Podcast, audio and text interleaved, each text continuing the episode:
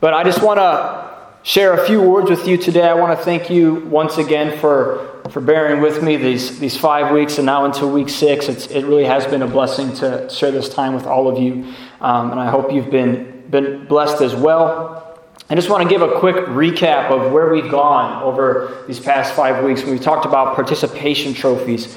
We've looked at on Palm Sunday what it meant to participate in preparing Christ for his glory, just like the disciples did. We talked about how glory doesn't happen on accident, it requires something from us to, to prepare for that. Then we looked at the resurrection of Christ and, and how we prepare or how we participate in the resurrection power of the Holy Spirit that's within us. We, we talked about uh, participating in the calling of Christ and, and we talked about the servanthood and, and what it means to have a renewed mind, the mind of Christ. And, and this week I want to end on participating in the gift of the Spirit. I know we've talked a lot about the Spirit um, just throughout certain messages, and, and, we've touched on it here and there, but I really wanted to take a, a whole message to end and just focus on the gift of the Spirit. Uh, we know the gift of the Spirit was precious to Jesus. It was how Jesus did all of his ministry. Um, and if Jesus needed the Spirit, then how much more do we need the Spirit today?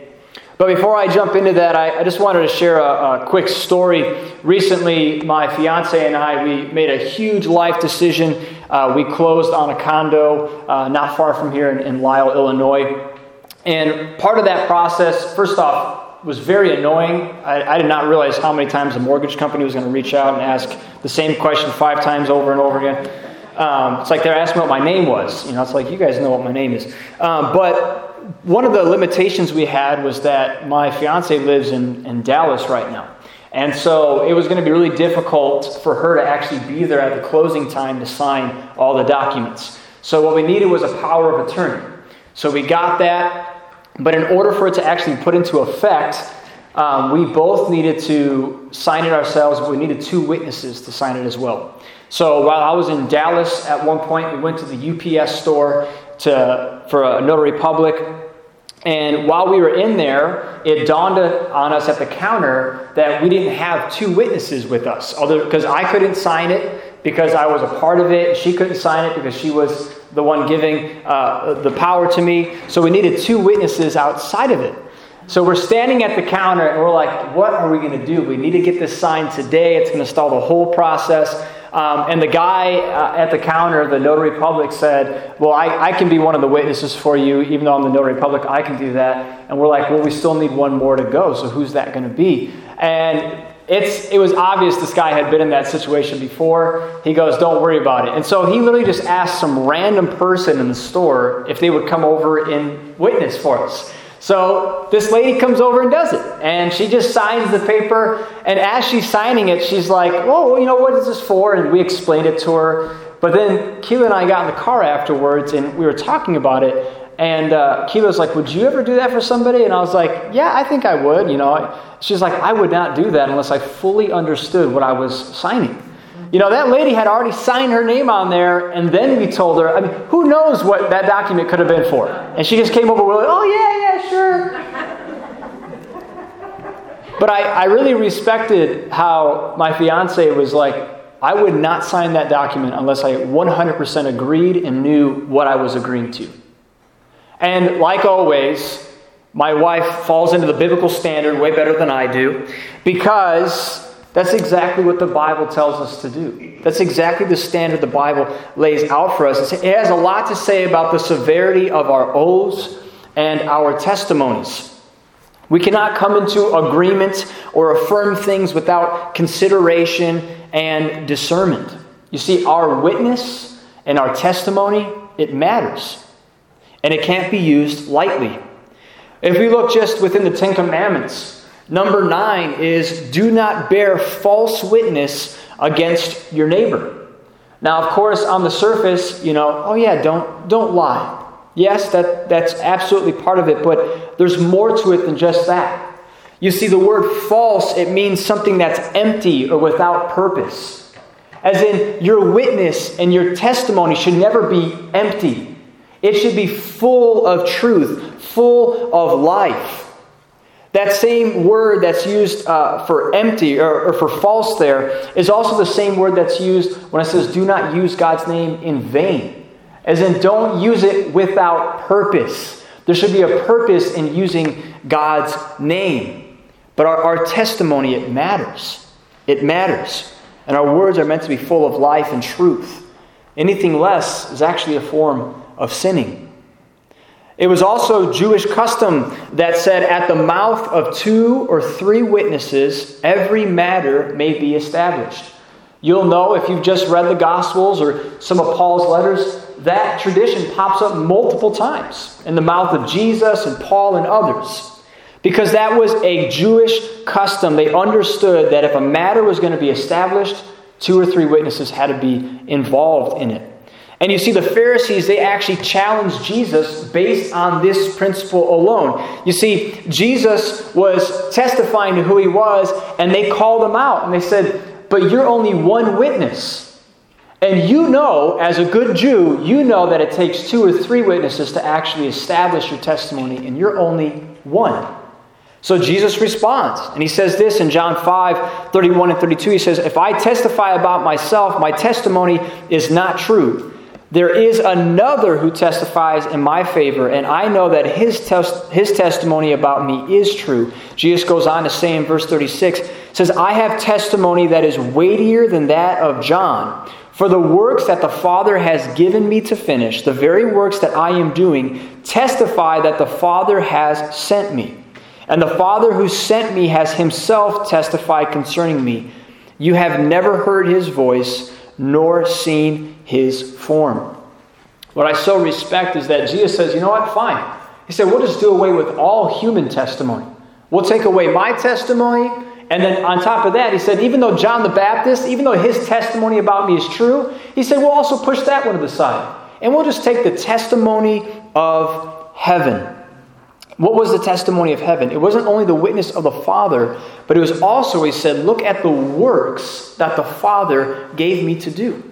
He said, These very works as well testify, bear witness to who I am. Well, what were those works?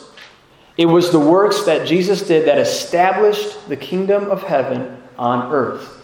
Those were the works of Jesus.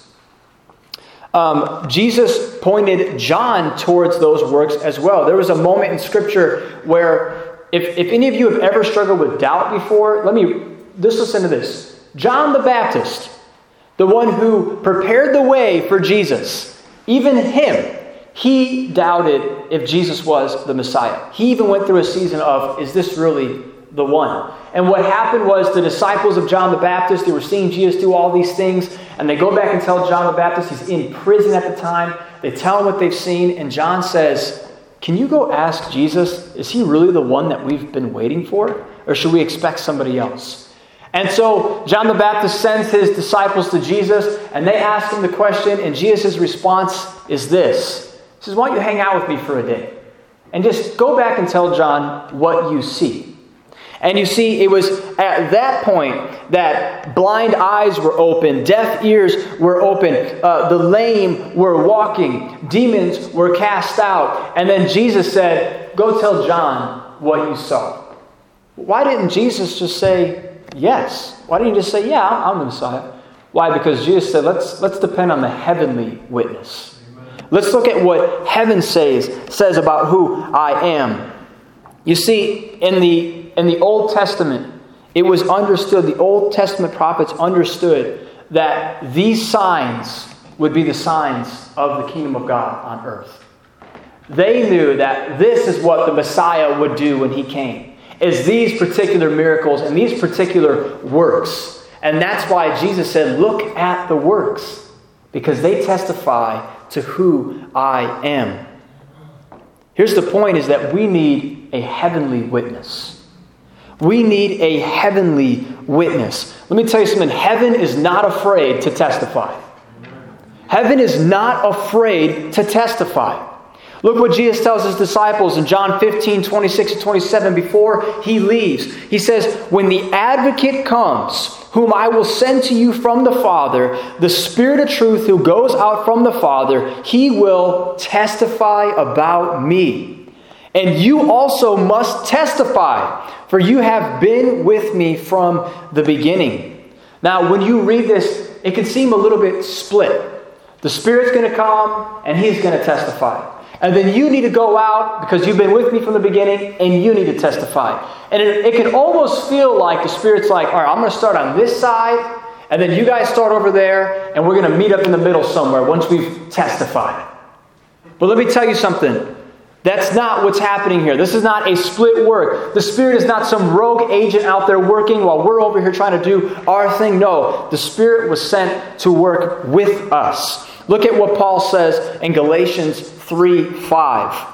It says, So again, I ask, does God give you his Spirit and work miracles among you by the works of the law or by your believing what you have heard? You see, the Galatians were in this situation where Paul had come and preached the gospel to them. They received Christ. And then after Paul left, some people came in and they began to add things onto the gospel. They, they did not deny Jesus, but they said, yes, you need Jesus, you need all things that Paul said, but you also need to still observe certain works of the law, like food laws and festivals and circumcision. He's, they're like, you still need to observe these things. And so the Galatians got all confused. They're like, well, what do we do? Like, Paul didn't tell us to do those things, but now these people are, and they're making a good argument about it. So Paul has to send this letter, but look at what Paul does. Paul's clarifying the order of events. He's saying, let's think this through for a second. I came to you and I preached the gospel. So you heard my message. Then you believed my message. And then what? You received the Spirit and you saw miracles. See, there was a correlation in Paul's mind that the Spirit testified to the gospel with signs and wonders. When you go back over it, he said, The Spirit did not do those things when you received the works of the law. No, the Spirit did those things when you believed the message that I preached to you. Why? Because the Spirit bears witness with our testimony. Remember, I said this is not a split work. This is not the Spirit doing His thing over here and us doing our thing over here. This is a joint thing. And the Spirit is looking to bear witness with our testimony. Now, I think the question needs to be asked why don't we see more miracles? Why don't we see more miracles? Over and over again, Paul said, I preached the gospel, and he said, God confirmed it mightily with signs, wonders, miracles, and gifts of the Holy Spirit, why don't we see more miracles? Has God changed? Or has our gospel changed? I don't think I have to answer that question. Clearly, God has not changed. But is it possible that maybe the gospel that we proclaim may be a little bit different? See, what does the gospel, the typical gospel presentation sound like today? Jesus died on the cross to forgive you your sins. And so you need to receive Jesus for the forgiveness of sins. Is that part of the gospel? Absolutely, 100% it is. But I wonder, I wonder, are we missing something? Are we missing something? You see, keep in mind, Jesus was preaching the good news far before he ever went to the cross. Right at the beginning of his ministry, he said he went about preaching the good news. Not only that, he was preaching the good news before he probably even knew he was actually going to die on a cross. The gospel writers put that revelation later in the story. Before Jesus ever tells his disciples, I'm going to go suffer on the cross, he was already preaching the good news. So, what is the good news? The good news, as Jesus said, is that the kingdom is here. The rule of God's kingdom is here right now. New creation is accessible right now. So Jesus goes to the cross later. He dies for our sins so that we can get in. That's our cleansing. But here's the thing when all we say is that you need to be forgiven of your sins, then we have a lot of people who then get into the kingdom and stand there because they've been forgiven, but they haven't been told about everything else that comes with it. That is the kingdom of God. You get forgiven, then you get in and you explore. Because there's so much more to it. Listen, the Spirit is looking to confirm what He hears. Over and over again, you'll see the testimony is given, the gospel is proclaimed, and then the Spirit confirms. So if we preach a gospel that says you're forgiven of sins, then absolutely the Spirit's going to confirm that. But what if we preach a more full gospel? What if we give the Spirit a little bit more to work with? What if we preach the kingdom of God is here right now? And He's provided a way for you to come in. And new creation is here right now. Well, then what happens? The Spirit has a lot to confirm. The Spirit has a lot to get behind and say, all right, let me start showing you what that means. Because look, the Spirit is looking to confirm what He hears. Let's give Him the full picture to work with. Go with me to Romans 8 14 through 16. Paul writes this He says, For those who are led by the Spirit of God are the children of God. The Spirit you receive does not make you slaves so that you live in fear again. Rather, the Spirit you receive brought about your adoption to sonship. And by him we cry, Abba, Father. The Spirit Himself testifies with our spirit that we are God's children.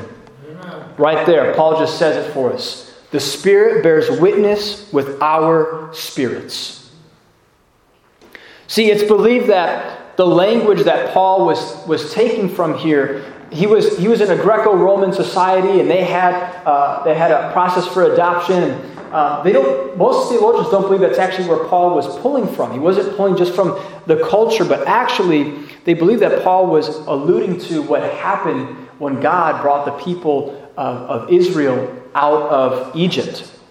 You see, what happened was God redeemed them out of slavery. He brings them into the wilderness, and then it's in the wilderness that He gives them the law, but it's also there that He proclaims, You are my son, referring to Israel. He proclaims ownership, and He says, I've chosen you, Israel.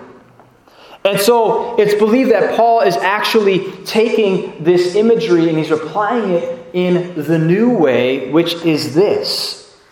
Just as God gave the law to Israel, and the law is what made them distinct from all other nations, it was what set them apart. It was a thing that they were able to hold and say, This is how we know we've been chosen by God, by Yahweh, because look at what He gave us. This is what makes us distinct from the rest. In the same way, Paul is saying, You've received the Spirit of God. You've received the Spirit of God. And this Spirit that you possess is the same thing to you today. You are able to look at the Spirit that you have and say, This is how I know I belong to God. Because look at what He has given to me. It's why we are able to say, we know that we belong to God, because look at what He has given to us. This is what we hold, this is what we possess, this is what makes us different than the rest. It's the Spirit of God. Now, what does this actually look like in application? When it says the Spirit bears witness with our spirit, does that mean that just throughout the day you say, God, do I belong to you? And the Spirit says, Yes. And you're like, All right, there it is. Is that what that looks like? I think that Paul tells us what it looks like right at the beginning. He says, For those who are led by the Spirit of God are the children of God. And then he actually shows us what that looks like. He says, We cry out, Abba, Father. You see, that confession, that utterance can only come from one place. It can only come from the Spirit within. There's many people that cry out, Lord, Lord. There's many people that say the title God. They may even say creator of heavens and earth. But who cries out, Father? Only a child does. only a child cries out, Father. Just like a baby cries out for its mother or father, so our cry testifies to who we belong to. This is why the Spirit testifies with our spirit, because we're able to say, I know where that utterance comes from. I know where that utterance comes from. I know that He's given me the Spirit to say, You are mine, which is why you cry out to me. The Spirit also bears witness with our gathering together. Before I jump into this, I just want to share that I've had so many times where I've been alone in my room throughout my walk with Christ, or I've been alone in my car. I've had very significant encounters with Jesus and the Holy Spirit, encounters that have marked my life. But there's something about the gathering. There's something about when God's people come together. When God's Spirit works, there's something different about it. There's something different about it. You see, because the Spirit bears witness with our gathering together. And I just want to give you a little, little foretaste here. At, at the end at the end today, we're going to spend a little more time in worship. And we're also going to take that time to press into this exact thing right here. Was that we believe the Spirit of God is among us right here, right now, and that He's active and He's moving and working.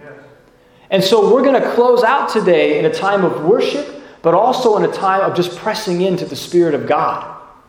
The reason we're doing that is because we believe the Spirit's here and that He bears witness with our gathering together. I said at the beginning, heaven is not afraid to testify. Heaven is ready to testify. And so this morning, we're going to sit under that testimony. You see, in the Old Testament, the temple was the epicenter of where God did his work from. It was his office, per se, and that's where he worked. He spoke, he healed, he forgave. He did it all from the temple because that's where his spirit resided. But the New Testament, the New Testament brings a seismic shift. says that we are now the temple of God. Well, how do we know this? First off, Paul just flat out says it in 1 Corinthians 3:16. He says, "You are the temple of God." But, but what if Paul never wrote those words? Would we still be able to discern that? I believe he would have. And this is why. Because down the line in 1 Corinthians, in, in chapter 12, Paul starts to list off all the things that they see happening among their midst when they gather together. He says, when you gather together, there's the message of knowledge and of wisdom. There's the gift of faith. There is healing. There's miraculous powers. There's prophecy. There's discernment. There's tongues and interpretation. He says these things are all happening when you gather together. Well, these are reminiscent of what would happen in the temple. See, there's disclosure of divine prerogative. There's healing, there's faith, there's direction. All these things would happen at the temple of God, and now we're seeing very similar things happening among their gathering. Why? Because we are the temple now. And if God did those things in the temple back then, then why would He stop doing them now? So when we gather together, all the blocks come together, and God says, I'm home and now I can do my work here.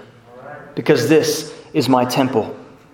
This is where I sit. This is where I am enthroned. When we get together for worship at the beginning, we're saying, Come on, King, get on your throne. Get on your throne.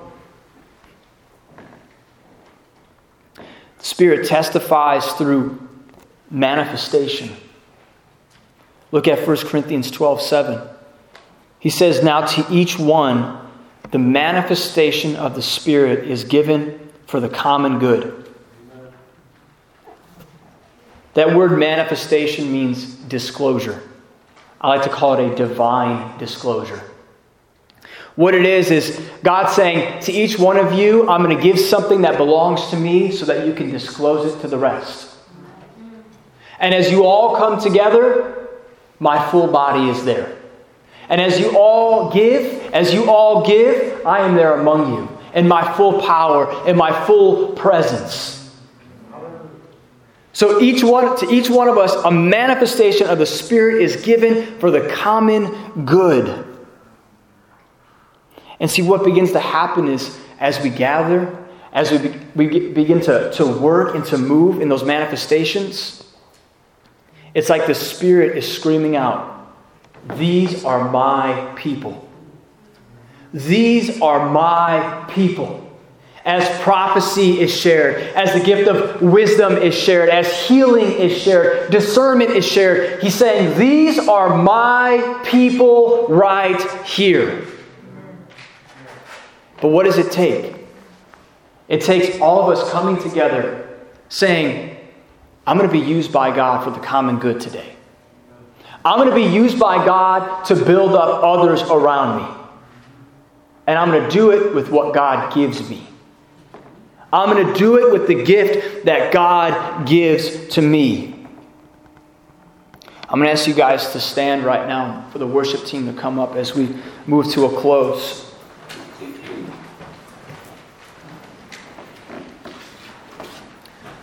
I realize that some of you right now may be thinking, you just listed off a lot of things that I may not have seen before, or I may have never done myself. I've never prophesied. I've never laid hands on the sick and seen them recover. Maybe saying, I've never spoken in tongues, I've never interpreted a tongue before.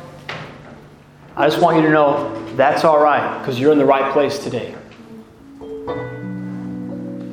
If you may, if you may be saying to yourself right now, I've never done these things before, but I, I see them in Scripture. I want you to know that these things are alive and active today. Because the same spirit that was working in Corinth 2,000 years ago is the same spirit that is resting upon us at this very moment. And the reason why these gifts are still active today is because these gifts are the things that God has given to us to build us up as the temple of the living God. And so, church, join with me. We are not going to shy away. We are not going to shy away from these things. Just because we may not have done them before, maybe we haven't seen them before, we're not going to shy away. But we're going to press into them. We're going to press in to them. Let me share this with you. This is one of my favorite things in Scripture. In John 1 33. This is John the Baptist testifying. He says, And I myself did not know him, but the one who sent me to baptize with water told me, The man on whom you see the Spirit come down and remain is the one who will baptize with the Holy Spirit. Do you realize the only thing that God gave to John the Baptist to know Jesus by was by what he would do? He said, This is the one who will baptize with the Holy Spirit. And this is the same Jesus that we are calling on today. He is still the baptizer in the Holy Spirit.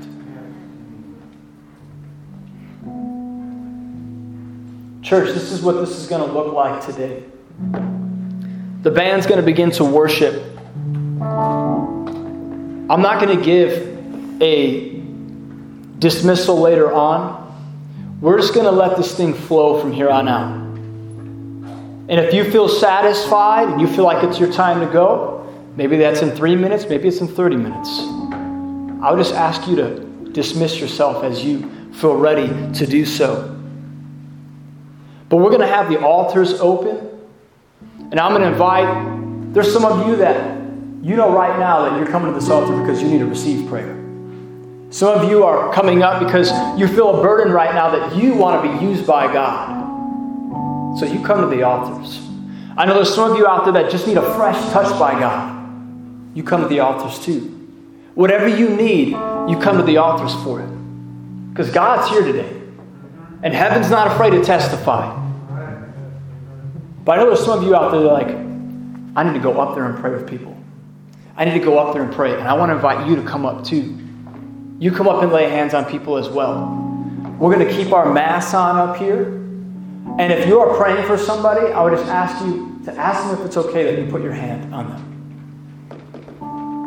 That's the only instruction I'm going to give about how we're going to proceed from here on forward.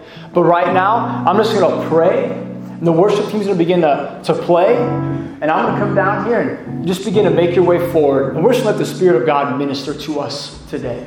Okay? Father God, we just thank you right now. Holy Spirit, we thank you for being the advocate. Jesus, we thank you for sending the Spirit to us. And Jesus, right now, we call upon the name. We call upon the name that you are Jesus, the baptizer and the Holy Spirit. And we ask right now, Jesus, that you would pour your cup out. That you would pour your cup out right now over Hobson Road Community Church, Jesus.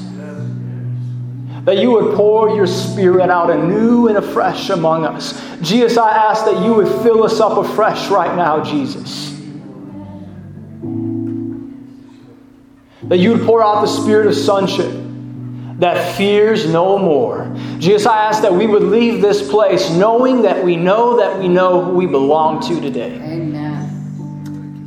We ask for a fresh kiss from heaven, Jesus.